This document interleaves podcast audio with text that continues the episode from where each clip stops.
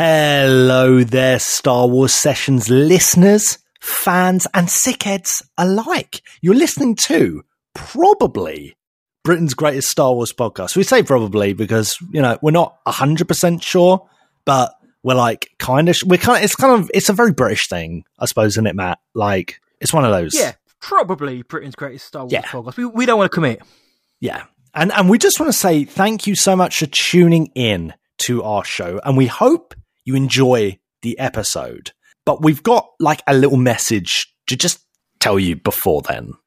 Yeah, we're, we are extremely proud of every episode that we've created, but we wanted to say that these initial episodes see us kind of finding our feet and our voice in the podcasting community. And listen, the content is fire. The content's great, but the quality of the audio and the show structure can probably be best described as a work in progress. Yes, absolutely. We would always recommend listening to our most recent episodes first, and that's where you're going to get all the spicy news and everything. But mm. before you d- d- dive in, dive in anyway, because it's good. It's a great catalog. The sound quality is it's it's a bit different, but I don't know. Just just do what you want. We're just letting you know there's a lot of flavour to this session spice train, and.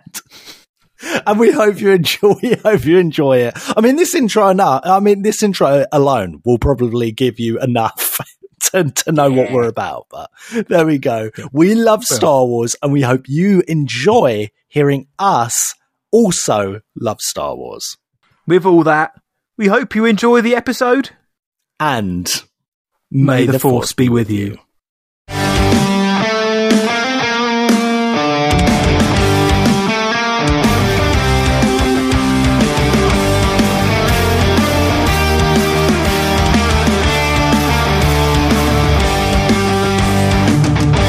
Good morning, afternoon or evening, wherever you are in the galaxy, and welcome to Star Wars Sessions.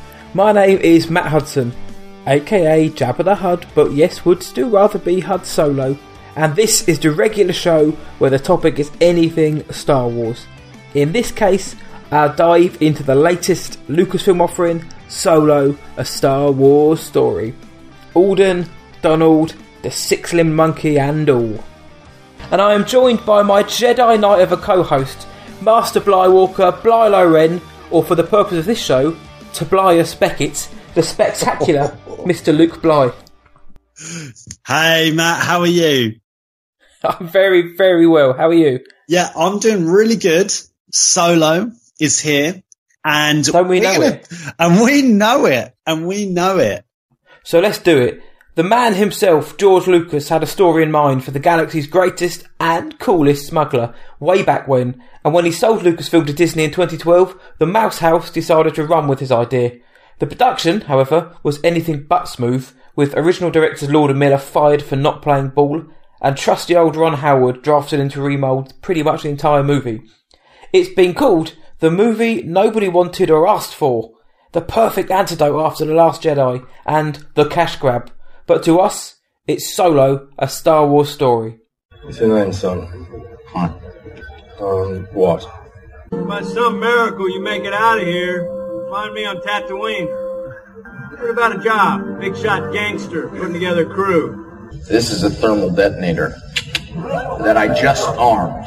That's a rock. No, it's not. Yes, it is. And you just made a clicking sound with your mouth. She says we're approaching the mall. That doesn't sound like something we want to be approaching. It's the Empire doesn't send out a team of enforcers to hunt you down when you're a deserter. Dryden Vos will. So what's your name anyway? Chewbacca? Alright, well, you're going to need a nickname, because I ain't saying that every time. Who's that? Enfys Nest! Marauders! Pirates! Um... Solo. You tired, you mangy Kashyyykian moon milker? I heard a uh, story about you. I was wondering if it's true. Everything you've heard about me is true. Chewie! Hope I see you around sometime. She is a hell of a ship. I hate you. I know. See if it goes for this. Oh, what are you doing? That's the escape pod! Bring the ship and come to me on Dathomir. Dathomir. We just did the Kessel Run in twelve parsecs. Not if you round down, buddy. L three! Oh, get back here! You really have it bad for the Falcon, don't you? It's mutual, trust me. She belongs with me. Go, I'm right behind you. Kira, you and I will be working much more closely from now on. I hope you're still paying attention, because now I'm going to tell you the most important... Yeah? What? The rebellion. You might want to buckle up, baby. I got a really good feeling about this. Wow, this was... I think this was one of those films. I'm just going to go straight into it, Matt. Yeah, go for it. Needle- needless to say, this is going to be full of spoilers, left, right and centre. Before we go any further, you are, you are being warned, this episode is going to be more spoiler-filled than my daughter's nappy. So if you haven't seen the movie, press pause, go to the cinema, watch it, come back and listen. Okay, let's let's let's kick it off. Firstly, I have I have something to admit. You have seen the film? I've of course I've seen the film. however, however, however, due to some some misunderstandings when it came to timing and dinner and stuff before the film, I did miss the initial start of it. I got interesting. Up, yeah, I, so I apologise. I'm going to see it. I am going to see it again, but it's. I feel strongly that it didn't take away much from my from my overall experience. So I got up to the bit where uh, Han and Kira are in the Imperial facility, uh, like the border check and stuff. Yep. Um, and yeah, there you go. I just wanted to get that out in the open before we started. Yeah, that, that's what. That's probably about five minutes into the film. So if we start diving in, before that you've got, uh, as we all know, the story is Han Solo, grow it's his life, it's a checklist of everything he ever did up until, I think, about uh, ten years before A New Hope. But they start on Corellia, and it's Han Solo, Alden Ehrenreich and Kira. You've very quickly learned that they are a they are together, they're, they're young lovers, and Han Solo is this young sort of go-getter in his American Graffiti type speeder. Yeah. Uh, he's working for a massive worm creature called Lady Proxima, who's kind of like the Jabba the Hutt of Corellia. And um, that's the bit you would have missed. So basically, right. He has run a job for her to obtain some coaxium, which comes up a lot during this film. He doesn't get it, and she's going to punish him for not doing it. Instead, he, he makes a few jokes, ends up getting rid of her for the time being, and that's when they make their escape. Kira and Han, they make their escape in the speeder through Corellia, trying to get to the spaceport, which is pretty much where you got up to. So right. the, it was a, it was a f- fairly frantic first five, ten minutes. But then we get to the spaceport, and that's when it really, really starts to, very slowly but very quickly at the same time, kick off. So in terms of that opening gambit, what did you think about it? Because that felt like Star Wars to me in that, wow, in that like, spaceport. So, so I came into the um, theatre. I was uh, initially I was really annoyed that, you know, I'd missed the start of it, because it, it was it was uh, like a genuine mistake. We just got like our timings wrong. Um, yeah, yeah. And but as soon as I said, I, I mean, you know, there's nothing I could change at that point. You know, so I was like, right, well, I'm going to sit down. I'm just going to enjoy it. And I could see they're in this Imperial facility. You can, and, and they get the tones like spot on. It looks, feels just like Star Wars. So I'm like, okay, okay.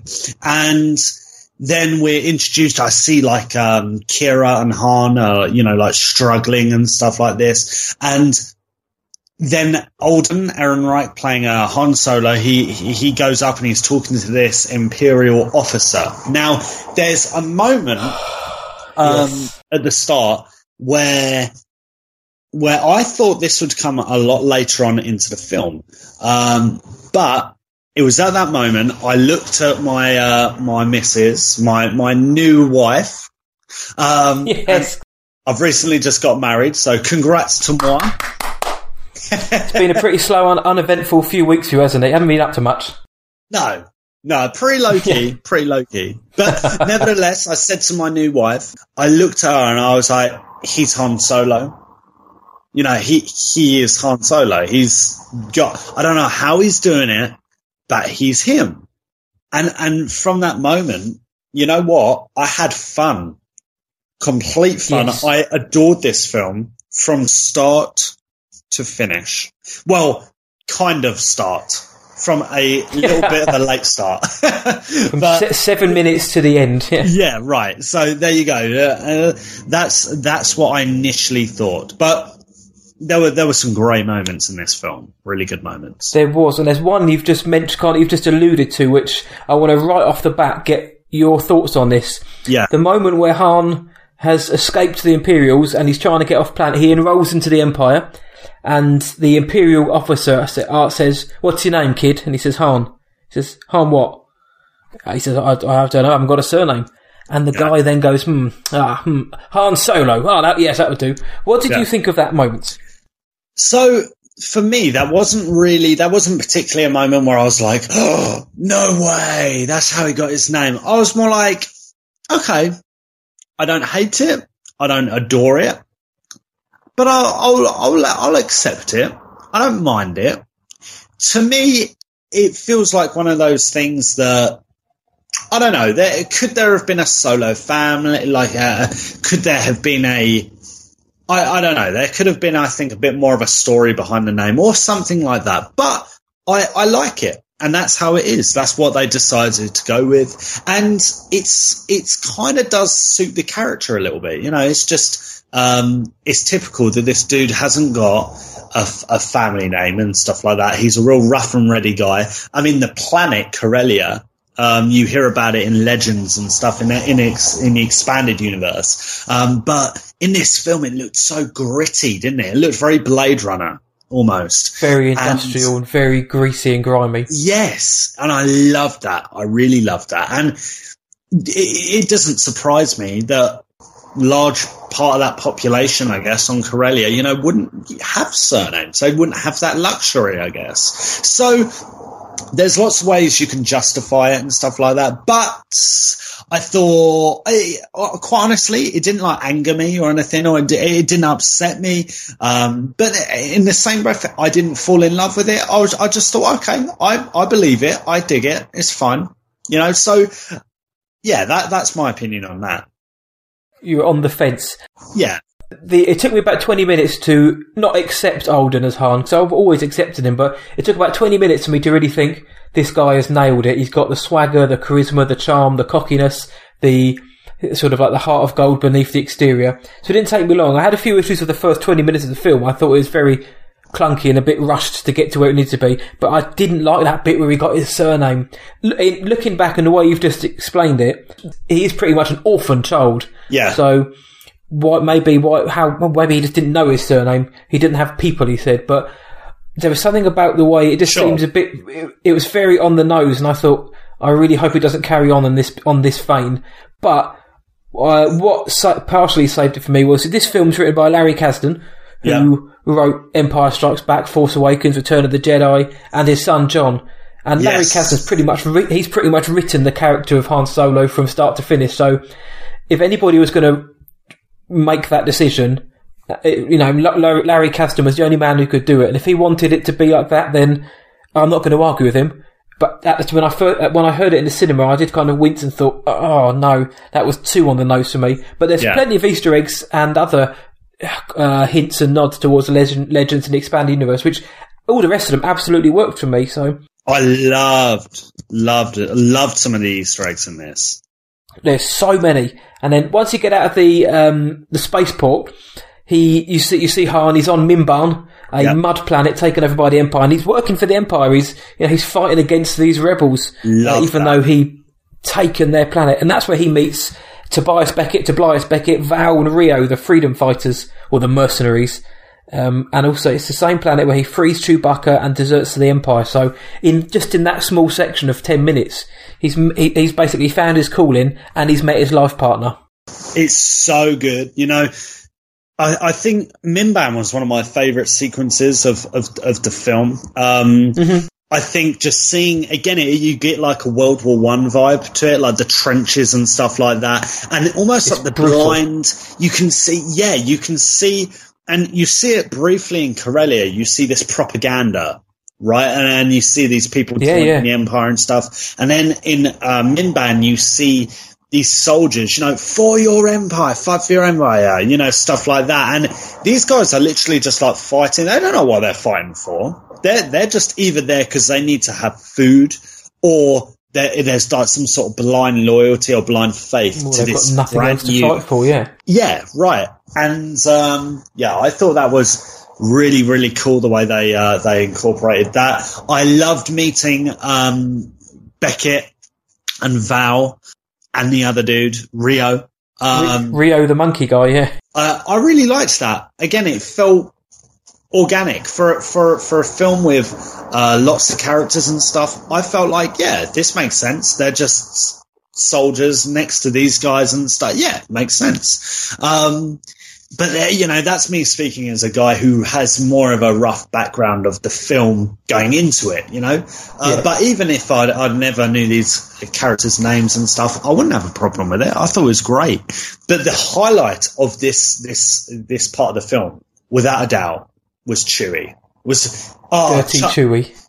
Yeah, they chucked him down into that mud pit. Now, I think from most people I've spoken to, um, they they uh, disagree with me on this, or, or they think differently. But I had no, I did not think it was going to be Chewie when when really? It down there. Yeah, it, it, you know when uh, that like the shadow like kind of comes like into the screen and stuff, and yeah, I yeah. thought it was going to be like. Borgullet or something like that, you know. I, I just imagine. Be, I thought it was going to be like that token Lucasfilm, you know, monster. But it turns out to be Chewbacca. I loved that. I loved that, and I loved that you hear Han speak a little bit of a Wookiee, Wookiee, you know, whatever the language is. A lot yeah. of people have had have had umbrage with that, but I th- oh, they said, uh, "Oh, we never saw Han do that ever again." He only did it because he was about to get his skull crushed, and he literally had to speak to Chewie in his own language. There was no need for him to carry on talking to him in, in, in English or Basic, whatever it's called in the canon. I thought it was great. I thought it was funny. Yeah, I thought it was fantastic. I don't buy that at all. You know, if you're in that sort of position, yeah. like for example, if I spoke French or something, I was in France and I was getting death threats. Yeah, I'm going to try and speak French. Okay? Exactly. Whereas when I'm walking around with one of my French friends and they speak really good English and I don't speak much French, only a really tiny bit of French, we're going to speak English. You know, that's yeah, I, I don't buy that. That's rubbish. I thought that was. Per- I, I think that was perfect. The way they handled that was great. It was funny. And actually, from from uh, this moment on, I just want to mention, I think this is one of the funniest Star Wars films in a good way. In a really good worked, way. Not like The Last Jedi. It worked. Com- it was the complete opposite to The Last Jedi in the way I feel. In terms of humour, yeah. In terms of its humour. I think this and The Force Awakens are probably some of the best films we have on balancing humour and, and a fun feeling, you know. I, I and the humour worked within the movie. It never felt forced out of place. It worked within the confines of the script, which is which I, which it needed to, because you can't have Han Solo and not have his dry his dry uh, quips and his silliness like we saw towards the end when he clicked his fingers and off went the Millennium Falcon. Those little moments are fantastic. And yeah, when he spoke Wookiee, the moment when they climbed out of the pit and they both ran separate ways and Chewie drags him along, yeah, uh, as they're chained together, and then they have a shower together. It's it works. It's it, it works. It's funny, and it really starts to show that these guys are going to become best buds. Yeah, yeah, it's. It's fantastic, and they they they they you know hit it off from the start, don't they? Really, uh, and once they once they get out of Corellia and stuff, I, oh, it's just I loved it. It put such a big smile on my face, you know. I yeah, and it helps that we bought Alden as well. Yeah, absolutely, absolutely, uh, and it let, at this point there was not one moment in this film, not one moment in this film where I was like, "This isn't Han Solo." Now, I know I know, nope, not everyone agrees with me, but honestly, I, I sat there and I can, it was one of the only times I've come out of the film and, and said, you know, that actor got it spot on. And I didn't think he yeah. was going to get it spot on. I had doubts. I had cold feet. Before this film came out, like, I was I was... I never wanted this film to, to be produced in the first place. When I heard they were making a Han Solo film, I was like, are you kidding me? There's so many like better films to make, so many, so much more they could do and put that money and energy in into. And um, you know, the trailer come out. Oh, I thought it was okay. Um, yeah. I, I, I enjoyed it. It was great, you know, and it, after a few watches, it grew on me. And then I would say a week before Solo came out, I had cold feet and I thought, this is going to suck, innit? I, I don't know what happened, but I had a change of mental state and, and I was kind of nervous about going to see it. And when I came out of it, I thought, yeah, there was not one mo- moment of that that I didn't enjoy. Sorry, I know I'm skipping um, uh, from... No, absolutely not. Me, but that's, this is, this is what we want, man. Yeah, I just wanted to say that. Everybody who's listening knows that Blilo is a passionate man about this, so we're all here. We're all here to hear you. Hear you go on, man. That's true. That's true. Oh man, it's just one of those things. Like some of these reviews I've read about Solo, I'm like, what film did you just watch? What you know? What we didn't watch the same film, but oh well. We'll get. We'll talk more about that later, I guess. But um, exactly. I I found this. All I wanted was a fun adventure film. I didn't want anything else than that. I didn't want it to be um, anything too serious or too heavy. I just wanted to have a little bit of fun. And like you, when I went, I went to see it at uh, midday, the day it came out. And I went into the cinema and I wasn't as pumped as I usually would be. I was still excited, of course, but I didn't sit in my seat and was. I wasn't sitting in my seat, leaning forward, waiting for this for the text to come on screen. And I was just kind of sitting there, just waiting to see, kind of to see what it was all about. Could this film be as bad as it the production was? Yep. Will it will it surprise us and be fantastic, or will it just kind of exist and then be forgotten about? But um, I had a really good fun time with this film. I adored and it. it. The fun really started now, I think, is that when the team go to Vandor, the snowy planet, oh. and they do the the train heist, yep. and then Enfys Nest and the Cloud Riders turned up. Han becomes a smuggler. They meet Dryden Vos. He reunites with Kira. He meets the coolest cat in the galaxy, Lando, Lando, oh, and then they yes. take the job to Kessel. So there's so much to do in that little section, but that's when the film really kicks off for me. Oh man, like the, the train ride and everything, it just felt, I, I, I thought that was going to be the end of the film. I thought it was yeah. going to be like the climax of the film, but you, you know, you get to it quite, quite early on. Um, and the pacing. twenty-five minutes, I think. The pa- yeah, the pacing of all of this, especially this scene, but I, I think, again, with, with the whole film, is immaculate. You know, I, I, I've heard some people think differently. They think it was a bit slow in places. I didn't think so, because this scene was so good to watch. It was like a Western, and I was hooked. I was watching thinking, yeah. what is going to happen? You know, where where's this going? Who the hell is this dude on this, like, floaty speeder? Enfys Nest, you know, what are they doing? Uh, I was thinking, how does um, Tobias, how's Beckett and Val and stuff going to play into this? And obviously, we we lose Val quite early on. Um, yep. And Rio too. Which, and Rio too, uh, being voiced by Jon Favreau, who is producing yes. a Star Wars television show, but we'll talk about that another time. Um, Which we're very excited about. Very, very excited about. Very excited about. But then again, yeah, uh, Tandy Newton, uh, her character Val, she passes quite early on into the film. I feel like that's a it's slight... a sacrifice, yeah. Yeah, I, I, I'm, I think that was a s- slight waste of a character, but also...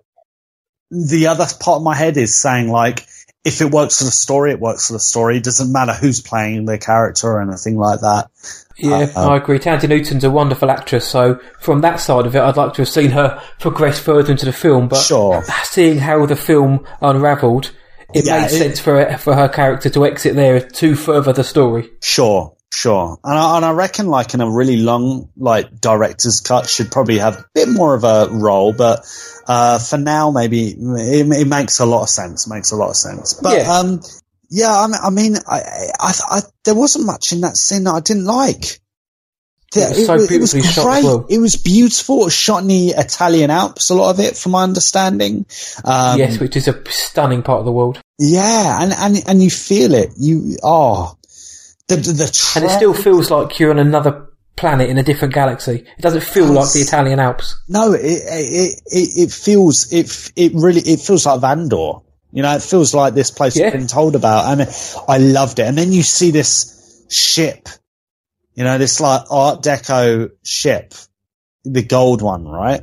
That's on Vandor. Yeah. And that's where the, that's the where you meet the naughty man, Dryden Mister Vos. Vos. Yeah. Dryden Vos, yes. Yeah, and that is really cool. I love that. Really love that. I thought he was fantastic. He was called the stock villain, but I thought Paul Bettany, he had a really intimidating menace about him. He had, because he had that, it's the usual British villain, of course, but yeah. he had he had something about him, like a smarmy menace to him, which you never quite sure. I mean, the first time we were introduced to him, he's just pulling his blade out of someone's stomach.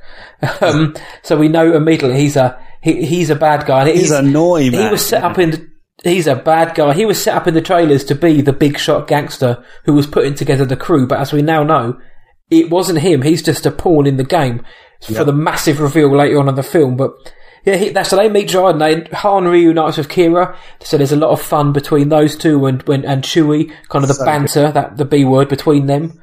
Yeah, and so basically, good. they need to speak to Dryden. Because the train heist went wrong, they lost the coaxium, which is kind of a hyperfuel.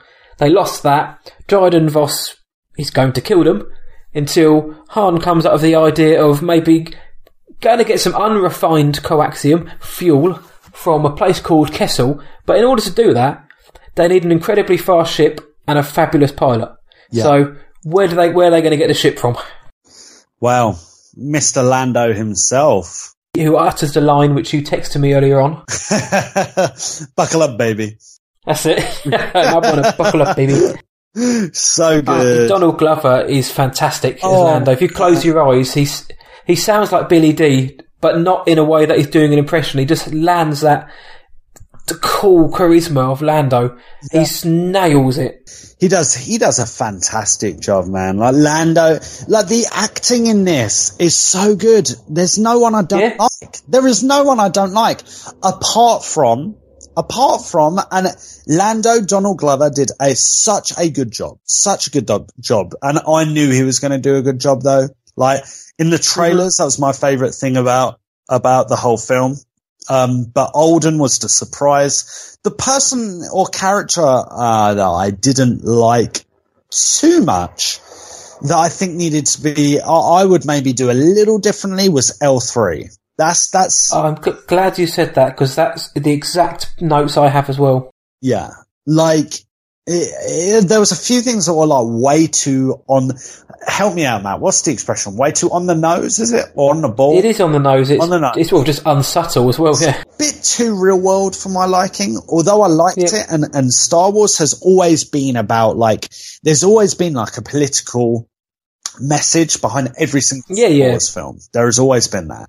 And and George Lucas himself was very much in, is very much into his politics and, and has a lot of Uh, commentary to, to say uh, about the um, politics, especially of the United States. And um, yes, I, I don't know. I felt like L three, though, it was really in your face. Like I, I for me, although, you know, what the maybe why she's saying that, why that's been put there, you know, there might be very just reasons behind that. You know, and fair reasons behind that, or good reasons behind that. But the way it did it, it just took me out of the film for just a second. Like it, yeah. I just thought, hmm, nah, don't. It don't. Just felt like a, a a budget version of K two S O to me. The kind of the snarky droid with that, with a bit of attitude, a bit of sass. But where K two S O was a fantastic droid, because Alan Tudyk.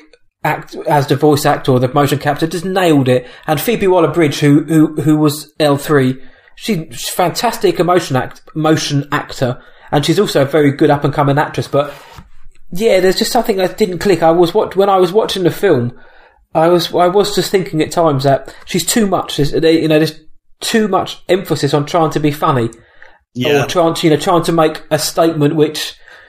Some, at times didn't need to be made, and she was too big a character for for her role within the film. Yeah, um, right. I've I've read a book.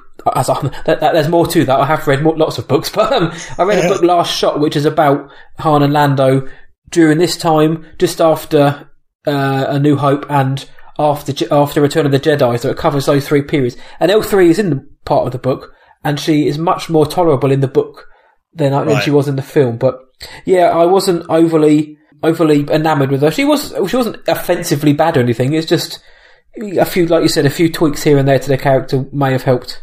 Yeah, I, I think they could have learned a lot from May. I mean, maybe they were thinking, no, that would have been too similar, but I think they, I don't know, you know, who's that? What's the name of that guy in Empire Strikes Back? Lando's like assistant with the thing around. Uh, Lobot. Lobot, that's the one. Excuse, excuse my knowledge there. I, I did know that, but I kind of didn't. Um, I forgot it. But just come back me. From honeymoon. Give me a break. Yeah, give me a break. Yeah. Um, but yeah, I think th- sometimes there's nothing wrong with being a little bit more subtle with characters and stuff. You know, they don't mm-hmm. always need to be doing something or making a statement or uh, I don't, I don't know, I don't know. And I and I think. Yeah, L three just missed it a little bit. K two S O, I think, is one of the best droids we've ever had in film yeah. history. Not just Star Wars, but in the whole, like, film history. I, I love K two. I think he's a marvel. But L three, nah, nah, I didn't feel it. But nevertheless... Um, Lando did. Lando, blow me down. What a cool dude. And also we see the Falcon, which is a character... Yes, he meets the Falcon. Yeah, and we see um, like his capes and stuff. And interestingly, um, incredible. I, I know a little factoid. This is one of the only they they shoot a lot of the Star Wars films not that far away from us. Um, no, yeah. in the, in the studios here in uh, the U K, and uh, this was one of the only times so far, or the only time ever, they built a whole Millennium Falcon and fitted out the interior.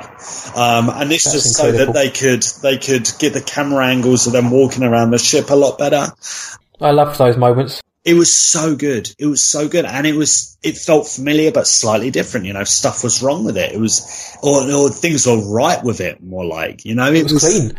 It was clean. It was so it was sleek.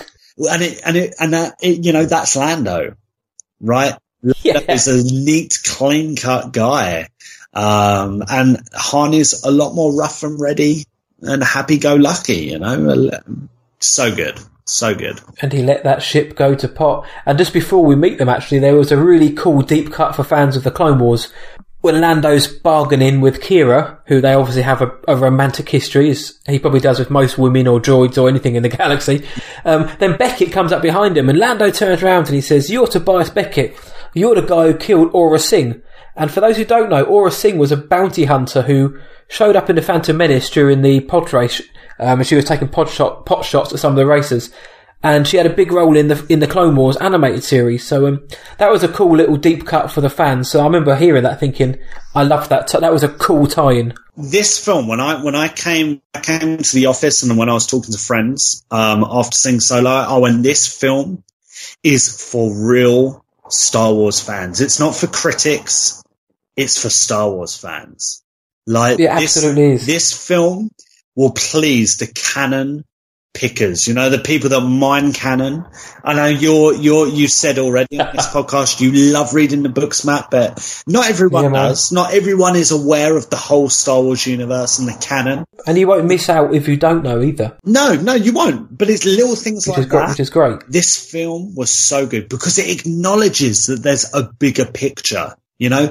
I feel like, and we'll talk about this. Oh, actually, you know what? We'll, I'll save that comment for later. Let's let's let's move on. This is building this, tension. This, there's a comment I want to say, and there's this sentence I've been saying to everyone, and I think it's so important for this podcast and for for what we're about to talk about. Okay, well, I'm quite excited now to hear what it is. But well, I've well, probably overhyped it now, but still. Kessel. Well, we've met we've met Lando. We've met Lando. We've found the ship. We've heard about the Kessel Run. Han Solo tells everybody about the Kessel Run, and nobody cares. But finally, we actually get to see it. But the Kessel appeared in the Clone Wars, so we I think it's a Clone Wars Rebels, one of the two. So we know kind of what it looked like. But the guy they get to Kessel, they've got the mission. There's a droid revolution. Everybody's favourite droid L three is destroyed, which is quite a poignant moment with what they do with her. Chewie goes on a rampage. They escape, and then of course. The Kessel Run. I never thought I needed to see it, and now I've seen it. I can't imagine never seeing it. Right. It was so good, the Kessel Run, but it, it wasn't in my head. I never, I never pictured it um, looking like how it did. But you know, they did a better job than my imagination, and they pulled from legend somewhat. with what they what they how they presented it. Oh, did they? Yes, I know that the Moor is was a big part of Legend. So was the Maelstrom, and the kind of like tentacly creatures. If I can uh, pull out of my memory, I do believe there were tentacly creatures in Legends, because as the Legends novels and comics used to do, they used to kind of take Star Wars and expand it into this huge mental thing where space whales, which we now know in Rebels, were everywhere, and everything was just a bit bigger in Legends, but they have taken some elements from it to, for ah, this film. Right. I didn't, I wasn't aware of that. I mean, I'm not, I'm not super clued up on the whole expanded universe Legend stuff. Uh, I, I know some of it, but not all of it, but uh, yeah. I, I heard from, oh, well, I saw on YouTube that they took a lot from uh, Legends, which I think is great. Mm-hmm. I think is really, really good. Um, but yeah, just, just before that, obviously we see like the droid revolution again. I like that. It got some giggles, and I think Kessel just looked so good. Yeah. It looks, it looks a bit like Utapau from Revenge of the Sith. Yes! Looks similar to that, but again, just different enough to really have a stand on its own, and I love that. It felt so Star Wars. It felt so Star Wars. I loved it. Really loved it. And seeing Chewie rampage. Yes! So good. So good. Although, finally get to see the mighty Chewie. The mighty Chewie, you know, like... Again, I, I don't think in, in Revenge of the Three, uh, in Revenge of the Three, what Revenge of the Sith, episode three. Um, I, I never thought, although I thought it was cool seeing Chewie, I never thought, you know, his cameo kind of did the character that much justice. You know, but yeah, this could have done without it. You really find out why he has that reputation. You know, like ripping the arms off that guy and stuff, yeah. and, like, and then like. smashing that guy on the floor and everything, like it's Body so good onto his head. So good. And there are some moments where like the whole cinema went ooh, you know, like it was a W W E match or something. It was great when he when he slams that guy's head into the into the ground. Yeah, the audible, audible snap. You think oh, oh, oh, oh. this I I love this moment. This is where L three's attitudes and behaviours and mannerisms kind of come to the f- come to the boil now, because she's yeah. all for droid rights and and giving droids their freedom, and she does that. And the droid revolution, you got the little gonk droid stepping all over the computers and bashing it with bits of metal, which was nice to see. That was um, cute. And the at the same time, we've got the Wookiee, the slaves and the Wookiees are revolting. Yeah, uh, I don't mean to say they're disgusting; they are revolting. Um, so they've got absolute chaos going, and you've got Beckett and Kira together holding the fort in the control room. You've got Han off on his own to get the coaxium, and there's another great moment where he's just about to get it and there's a guard standing in front of the door, and um, he mimics what the guard's saying in the most Han way, and then he just kicks him straight in the nuts and knocks him out, and his forks and his swaggers in to get the so coaxium good. And I, I was almost on the floor when that bit happened. I love it. This Again, the pacing of all of this kept me. It was enough to keep me entertained, um, and and to, I don't know. It was just fun. Like I, I, it yeah. was just so good. It it was just so good, and it felt so Star Warsy, you know. And there's that bit. One of my favorite bits in this whole scene was um, Lando like chucks Han the gun, the D L forty-four. Yes, and Han, and he's like, psh, psh, and. Oh man, he and it looks just like no, it doesn't look. It is Han Solo. It is. His stance with the gun is just exactly how you. That's pure Han. Yeah. Um. And then and it's that same moment where L three gets blasted and blown up. Lando goes to save her. He gets shot. Han goes to save both of them, and you can kind of see Chewie thinking, "Wow, this guy, this guy is that may be a hero." And that, and they get L three back on the ship. And she becomes one with the Falcon. And if you look at ev- in every film since, you can see her in the corner of every every shot, even episodes four, five, six. Yeah. The the panel that L three inhabits, she's in the background of every shot in the cockpit of every other Star Wars film. So that's kind of spooky, but that's a really cool Easter egg. Wow, that's crazy.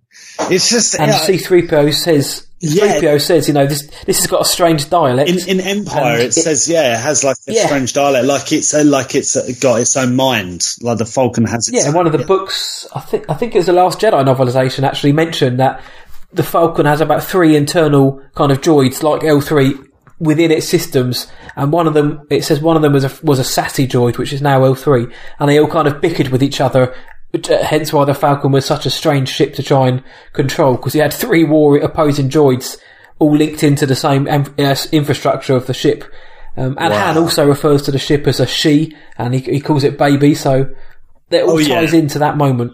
That's so true. That's so true. It, so many like little details went into this film that even now uh, I don't fully appreciate, and in the future I'm sure we're both going to find out more bits about it. But this really yeah. was like a geek's dream. It was so good. Yeah, and we are geeks, so we oh, had, we a, as you could tell, we had a good time with it. But then what came next was the the moment. The one that Han talks about in all of his films. He tells Daisy Ridley off for getting saying fourteen parsecs is twelve. He tells Obi-Wan in A New Hope he doesn't care. It's the Kessel Run, the famous Kessel Run. Did you? I know you said you weren't expecting how they did it, but did you like the execution overall? I loved it. I loved it. It was so good and intense and great and fun. And you see the relationship. I loved when Chewie takes the seat in the Falcon as well. Yes, and the Asteroid like, Shield like, song from it, Empire comes on. Yeah, oh, the music was so good. The music, it, who who was it? John Powell? John Powell? John Powell, yeah. John Powell, and obviously John Williams' original, some of his original uh, themes. So good. And he wrote the he wrote the theme for Han in this film as well, John Williams. It was it was perfect. It was so, again, Star Wars. And yeah. just that moment again when like Chewie was kind of like politely just hovering over Kira and Han, but yeah. you know, by the end it was kind of like like come on, love, get out of the way. I, you know, you, you, you, this ain't for you. And he just you sat warmed there the seat and, long enough, and it was like yes, yes. The, we see the first time they're like they're the they're there's the duo, the dynamic duo. Han and Chewie, and they look at each other, and it's it's just right. Um, it's you right. mentioned Emilia Clarke. I, Emilia Clarke was the one person, and I, I'm going to sound like, a, like just like everybody else here, but I was slightly worried going into it because I've never been amazingly impressed with Emilia Clarke. I've always liked her in Game of Thrones. She's been good in Me Before You, I think it was, and the, the rom-com. She's been okay, yeah. but I was I wondered about her performance, but I thought she was fantastic, and she had brilliant chemistry with Alden, and in the moment, just in the moments before the Kessel Run and a bit later on at the end of the film, they work so well together, and uh, she, I, I regret ever doubting her in this film. Yeah, I, I liked, I liked her in this film, and and again, it was, it was one of those when she was cast, I was like, I mean, I'm not a Game of Thrones fan, and I, I, I the only thing I've seen in uh, Emilia Clarke in before was Me Before You. With my yeah. again, I saw that at the cinema with my missus because I'm a good. Other half, I'm a good husband. but, He's a top man. He's a top man. Yeah, well, I try, I try, but still, um, yeah. I mean, she did really good. You know, I, I, yeah. I didn't. I, again, it wasn't her performance I came away with, like blown away with. I was blown away with Han and Lando and Chewie. You know, and yes. Beckett. I, I really liked Beckett what you wanted too. As well. Um, but yeah, I think, I think this kind of takes us through to uh, oh. I loved as well when, when they, um, oh no, this does take us through to, how do we pronounce this last planet? Savareen? Savareen. Savareen. Savareen. The sandy, the sandy planet, planet Savareen. That was, that was Lanzarote, I believe. Lanzarote it was. That's it. Or Tenerife. Yes. One of those. Or, or I don't know. It was one of the Canary Islands. One of the Canary Islands. Because I remember I was joking around with uh, my, my lovely lady, um, Because because uh, Lucasfilm were actually doing an open call for dark-skinned actors um, in, yeah, the, yeah, in the yeah. Canary Islands and, and Spain. Um, and I was joking. I was like, to my missus, because she's she's half Jamaican, so she's mixed race. So she's a darker lady. I was saying, oh, you could be in Han Solo if we go over to... You could, you could have been married to Star Wars canon. Yes. Oh, my word. Imagine that. But no, alas, you know, we had to think sensibly. Uh, but, oh, well, it, it, that, I thought that was so good. But anyway, on that planet, when Han is like, oh, yeah, just did the Kessel Run in twelve parsecs. You know, it was so good. It was. Yeah. So, and, and the guy he tells it to like, just walks off. He doesn't care. He doesn't care. And it's, and again, that kind of echoes like what you said earlier. Like later on in Saga, Obi-Wan don't even care. A lot of people don't care. He rolls his eyes. They're not yeah. that bothered by it. Even so, Daisy, even Ray gets the number wrong, yeah. or potentially right now because it's twelve if you round it down. Yeah, yeah, that's true, that's true. But it, I loved it. Absolutely loved it. And obviously, um, there we meet Enfys Nest and learn a bit more about Enfys Nest. Uh, the reveal of who, of who she is as well. Yeah, I I liked that. I again, I've seen loads of people like, oh, what is this? It was stupid, you know, we were promised a good villain and stuff. And I was like, oh my gosh, like... Yeah, nobody ever said she was the villain. Win, man. Like, Star, Star yeah. Wars cannot win with some people, even with this. Sure, we'll get onto that quickly later on as well. Yeah, yeah I, we will. The only thing I didn't particularly like about the reveal was for for for a fiercer warrior, she looked very fresh. I would this and this, this yeah, is just cosmetic, and even bit, this is Star Wars pedantic pickiness, but I'd have liked to have seen just a couple of bruises or something, just to kind of make me think, I, I, I believe this kid's gone through the wars. Oh, right, yeah, like Han in the beginning of the film. Just, yeah, not not like a Kylo Ren, a Blilo Ren, sorry, scar across the face or anything silly like that, but t- just something to make me believe just that bit more, that this this girl was a fearsome warrior. I've got no issue with the fact she's a girl, and if you do, you're an idiot. It was just... No, no, no, I would have liked to have seen her just a bit more rough-looking. Yeah, I, I think uh, that's a really good point, but quite honestly, I mean, I didn't think that. Uh, watching that's nitpicky, though. Again, it was one of those things that I just believed. I was like, oh, right, so that's her. Mm-hmm. That makes that makes sense, and I thought it was a really cool reveal, and a lot of the reasons why they were doing it were really cool. You got, like, a few links to the Rebellion again, which... If you oh, look man. at the Star Wars canon, that makes a lot of sense. You know, it's probably uh, about the time the Rebellion is organising itself. You know, that early it's about Rebels ten era. Years before, I think, yeah. Right. Rebels is about six years after, but all the canon that tells you that there are these little pockets, yeah, starting to appear, pockets of rebellion, gangs like the Cloud Riders who are starting to take it to the Empire. And then by the time we get to Rebels, it gets bigger and bigger and bigger, and then of course it gets to where it does Rebel Alliance, in A New Hope. Yeah. I mean, it has to be. But yeah, alliance. She's just trying to help her planet. Yeah, I, I loved, I loved that, and I loved the whole. My favourite bit was when they were ex- exchanging the. You're going to have to help me with this again, Matt. Coax- coaxium. Coaxium, right? That's it.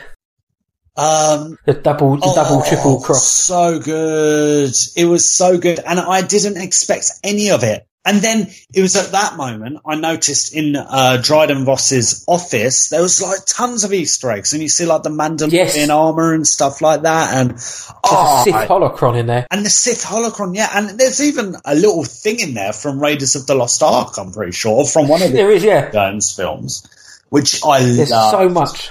The visual dictionary for this film goes through almost all of it, and there's stuff from like the Old Republic days, and oh, there's so which good. Maybe will come in again. But that was awesome. I had a feeling that Tobias Beckett was going to be the one to double cross Han, but yeah. when uh, when Han said, you know, actually we're going to double, we're going to triple cross you because we've already we knew we knew what you were going to do. I liked that because had the move had it just been Tobias Beckett was actually the one who betrayed Han, and that was it.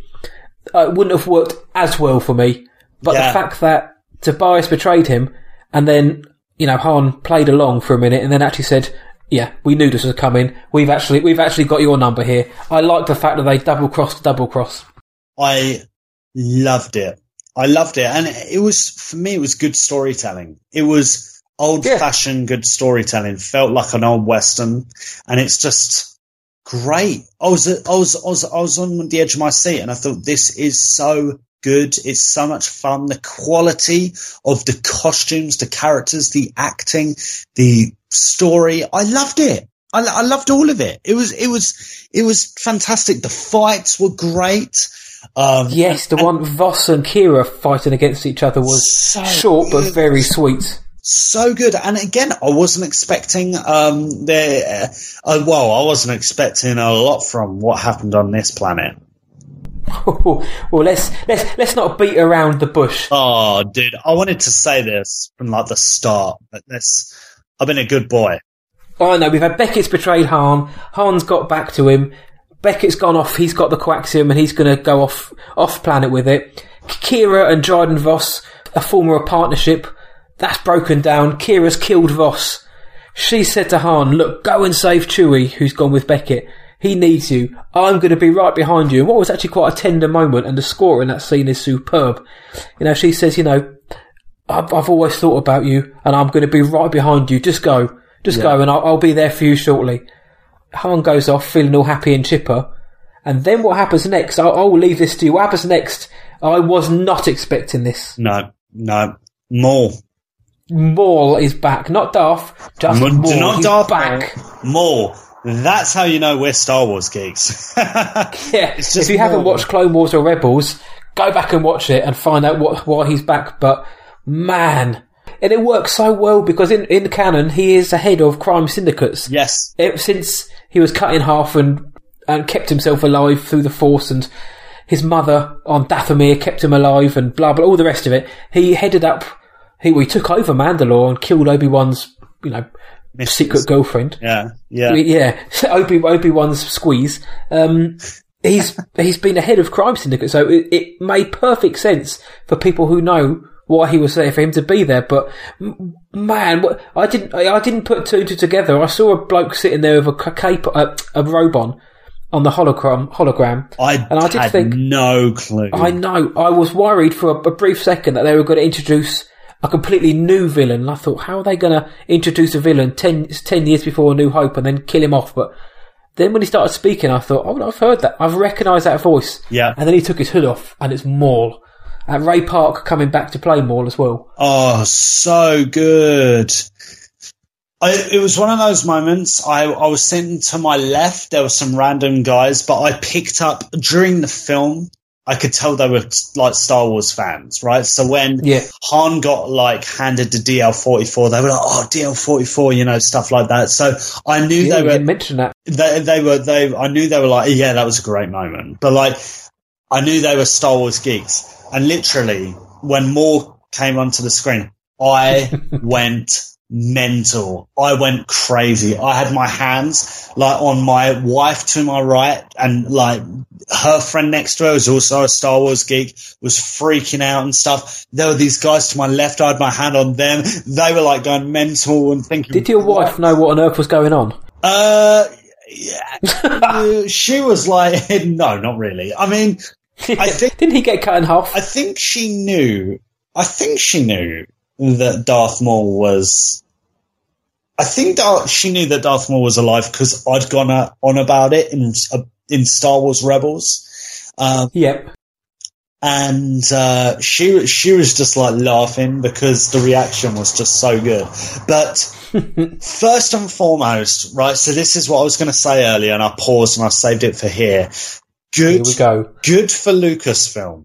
Good for Lucasfilm for going along with the canon, with going along yes. with what is the grand story, the the big picture of the story of a galaxy far, far away.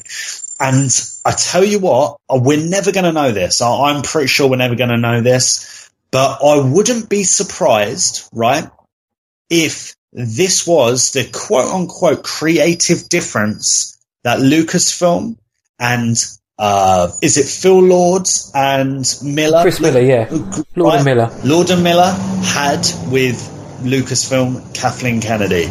Because I would imagine a lot of people would be like, why, why has this dude got to be in my film? It makes no, it makes no sense. If I was the director...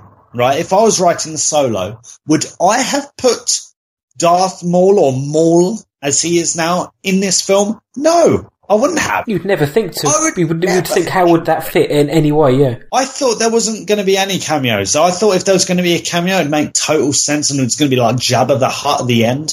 Hell no. Yeah, yeah. You don't even see Jabba at all. And this big, like you said, this big shot gangster, all all along was Maul. Oh my gosh, you kidding me? That is storytelling from a big picture point of view, you know, from they're looking at the galaxy. It opens up a lot of stories now because he says to Kira, come to me on Dathomir. And if anyone's seen the Dathomir in the animated universe, it's not somewhere you want to be hanging out. No. But I want to know what happens next because she doesn't seem like the sort of person who belongs on that planet or who... They, that two together, I want to see how that develops because I have a theory that because Maul says he's going to deal with the traitor Beckett. We know what happens. We'll get onto him in a second. And his ac- accomplices. Now, we know from A New Hope that Han can never meet Maul because Han doesn't believe in the Force. Right. So I think Maul is going to send Kira to do his dirty work to, to punish his the, the accomplices, which is, of course, Han. And that's what's going to... And it's going to be that their face-off is going to what's going to pretty much turn him into this bitter, twisted... person that you see him in A New Hope. Something's going to have something to do with her and Maul's influence over her. Okay, so you reckon that will happen in a new film, in a sequel to Solo, or in... I know we're going to get onto the figures in a minute, but at, if you're going to ask me that question today, I say absolutely no chance in terms of, an, of, a, of a sequel. Not right. Because I don't want it to, but I think... I don't think they'll do a sequel. And I don't think it needs to be. It. I think things. I think it needs to be in a sequel because I know they're kind of hoping that people who are going to go out and buy the books or, how, or however they're going to uh, finish this storyline. But to set something up as big as that and the chance to bring Maul back, I'm not sure however they can capture that kind of potential sort of heartbreak and drama and tension in a book. And I love what they do with the canon novels. I, I eat them all up. But for, for a moment this big, the one that potentially turns Han from this sort of happy-go-lucky, I've got a good feeling about this, and to how we finally meet him, I think Alden Ehrenreich has the chops to do it justice on screen. But whether or not we'll get to that, I, not, I we'll get onto that shortly. But after Maul, we see Han shoot first. He takes out Beckett. Oh, because- so good. Beckett's going to kill him because that was his, that, you know, that was going to be his, his lesson, was you got to shoot first, kid. But Han, he's not going to let Beckett get away with it. Yeah. He shoots him and then quite, quite poignantly, he throws his gun down and sort of cradles Beckett as he's dying. It's to show that he is, he is the good guy. But, uh, I'm also glad that they didn't say anything about shooting first. They just let the action happen. Yeah. So good. I loved that. And again, it was a moment where I freaked out. I mean, I think I was still freaking out about Darth Maul at this time, or Maul yes. at this time, but it was great. And I loved it. It we was loved quite brutal it. as well, the fact that he just shot him in, because we all know that in the original version of A New Hope, Han just, you know, he just blasts Greedo, gets up and flips the coin like an absolute cold-blooded, cool cat. But in this film, they really do show him as that kind of, the first steps of this cold-blooded assassin, because... He doesn't even, he doesn't even barely give Beckett a chance to breathe. He's just, he shoots him directly in the heart. You know, just no, no, no messing. No. It even surprises Chewbacca just how quickly, just ruthlessly, just, just cuts him off mid-sentence. Bang. Kind of like Indiana Jones did in, um, oh, whichever film it was. Raiders. That's it. With, with the, the sword just, guy and stuff. So good. And he just gets his gun out and shoots him. It's, so that was kind of a parallel to that. But, so yeah, he shot first.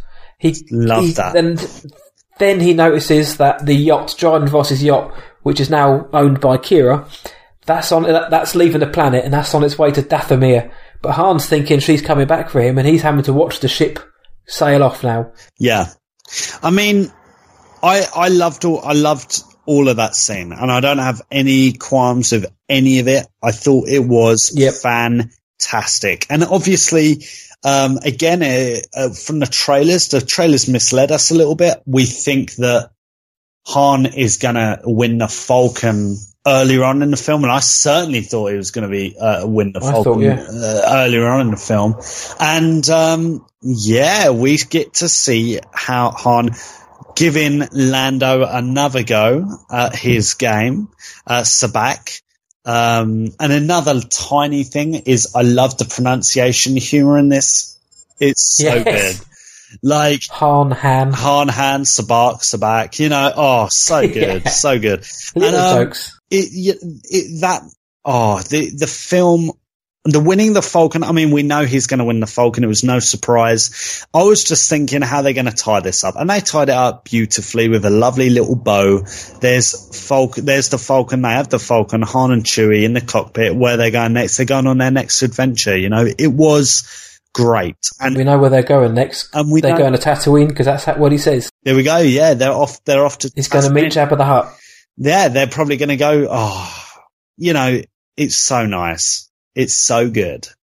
I I think it's fair to say that Blilo loves this film. I loved it, and I need to go see it again. I need to go catch the star.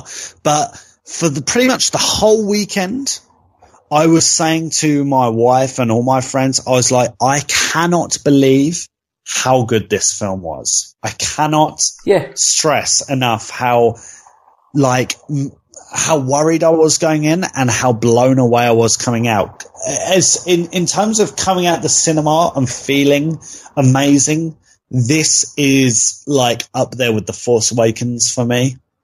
I loved that's, it. That's amazing. I, well, I in terms it. of in terms of the world, this film made eighty-five million dollars worldwide. Oh, sorry, in the United States, which is almost half of Rogue One. Yeah, it's it, not good. It, it made no money. Right. Currently, it's two hundred sixty-eight million worldwide. And it, at this rate, it will be the biggest disappointment of all the Star Wars films, which beggars belief, because this is the kind of film that Star Wars fans have been wanting. Yeah, it's a shame. It's a big shame, Matt. And I think a lot of that we... Okay, let's let's address this now, because the sad thing is I think it has nothing to do with the story. Yeah. Um, I don't think it has anything to do with even even the production problems that this film had, you know, that I would never have guessed would have had, because I think it was a seamless film. I could not tell you which was, or even guess which bits were directed by uh, Lord and Miller and, and Ron Howard. Either way, this was a stunning production. The reason this film has flopped, I think, is a few reasons, right? Number one, and, and this can't be ignored, a lot of people, although you and I uh, think differently about this, Matt, you know, because we we are, I'd like to think, you know, this is maybe a little bit of a stab at the other camp, but we're reasonable. Um, and we're Star Wars fans. And, uh, but, but The Last Jedi, I do feel, left a lot of people not happy with Star Wars or where Star Wars was going. Um, yes. And, you know, to ignore that would be silly, because we are now seeing in the figures for it. Yeah, the figures don't lie.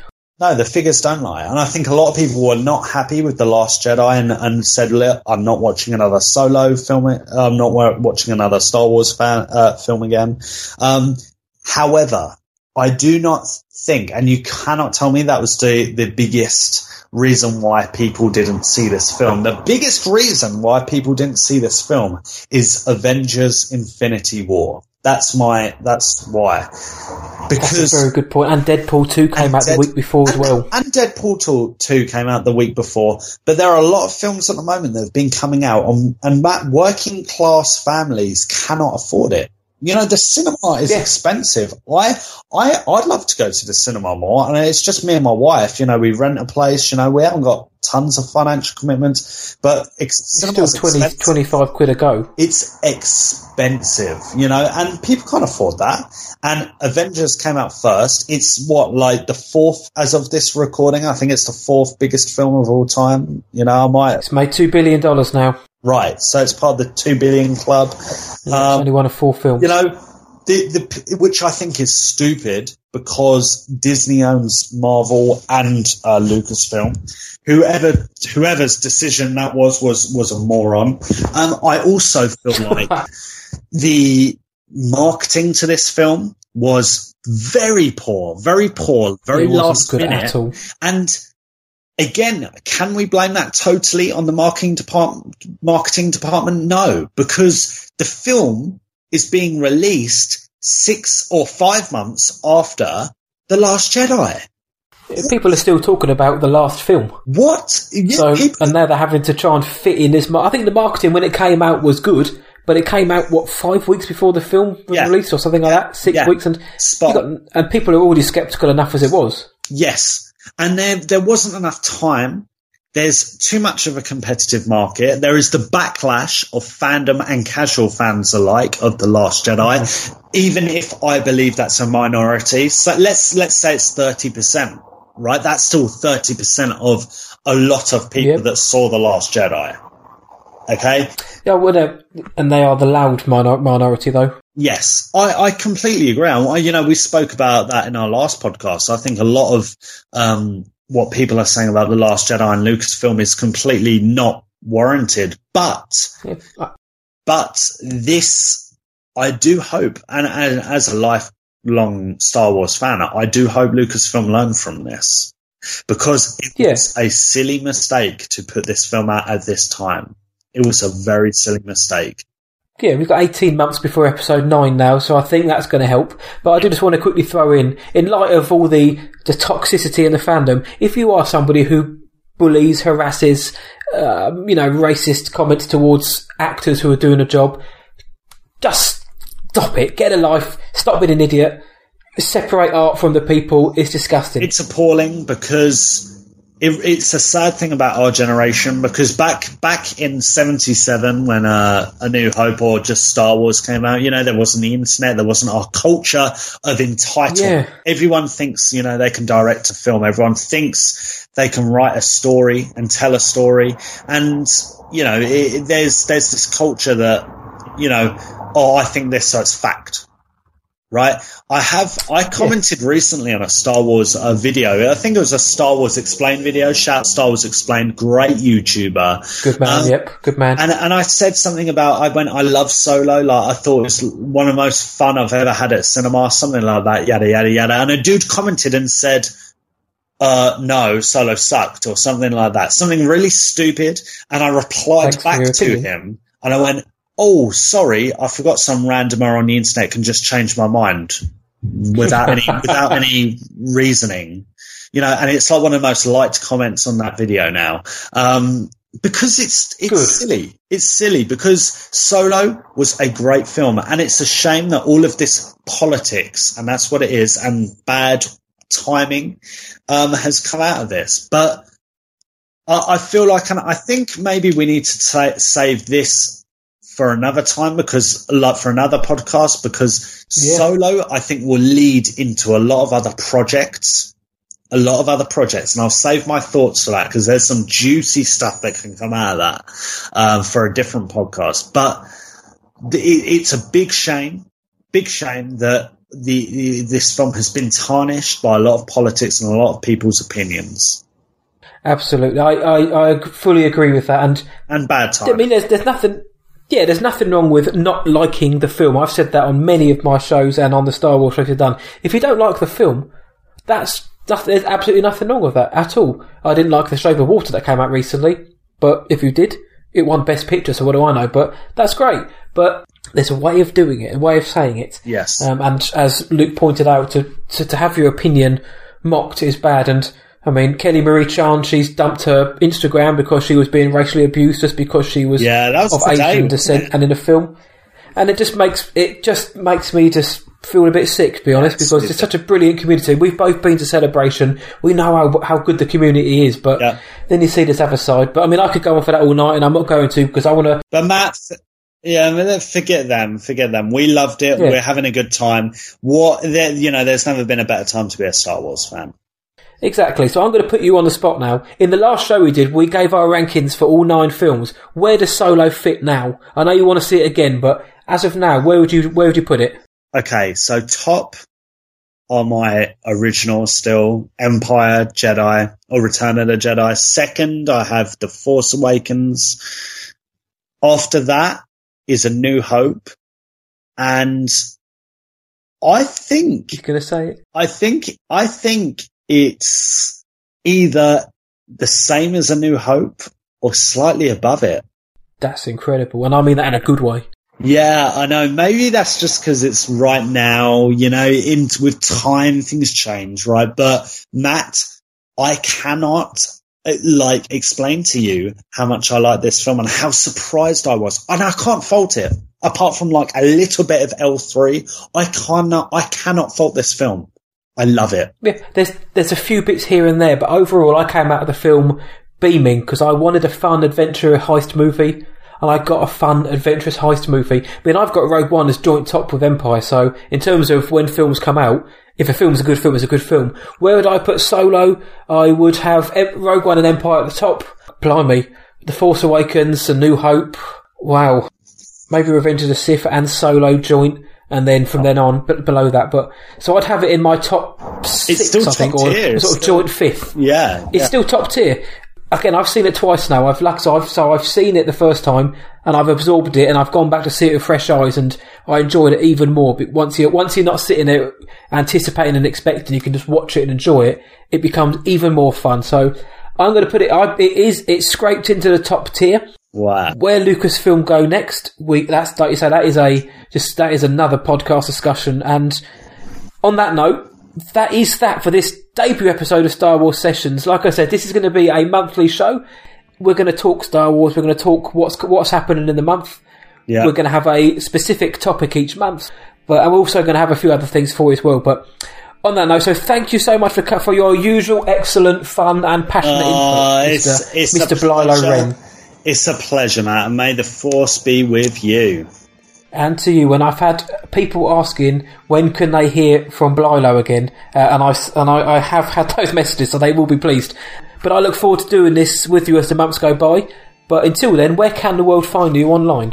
Uh, you can find me on Instagram. Uh, my Instagram name is Leaf It Out Luke, with full stops or periods in between those words. Leaf It Out Luke. Uh, I'm a keen photographer, so stop by and uh, let me know what you think of my photos, or uh, slide into my D Ms and we'll talk some Star Wars. You go do it, guys. Check out the superb work Luke puts out, the finest photographer out there, and on this side of Corellia as well. They are fantastic photographs, and there's been more and more today which are just wonderfully, breathtakingly, they're, they're, they're a story in a static image, so go check them out. But thank you all for listening. You can catch this episode you're listening to now on our, on our website, what I watch tonight dot co dot uk. Subscribe on iTunes. We're on Podknife, TuneIn, Stitcher, Spotify, very, very slowly going on YouTube, and I say very slowly, loosely, at a snail's pace, but we are eventually getting out there. So like I say, we'll be back, we'll be back, uh, and I can't wait for it. So if you like what you hear, share the episode, tell the world. If you don't, don't tell anyone. And of course, don't forget to le- tell your grandmothers about this show. But until next time, may the Force be with you. You better buckle up, baby, because see ya.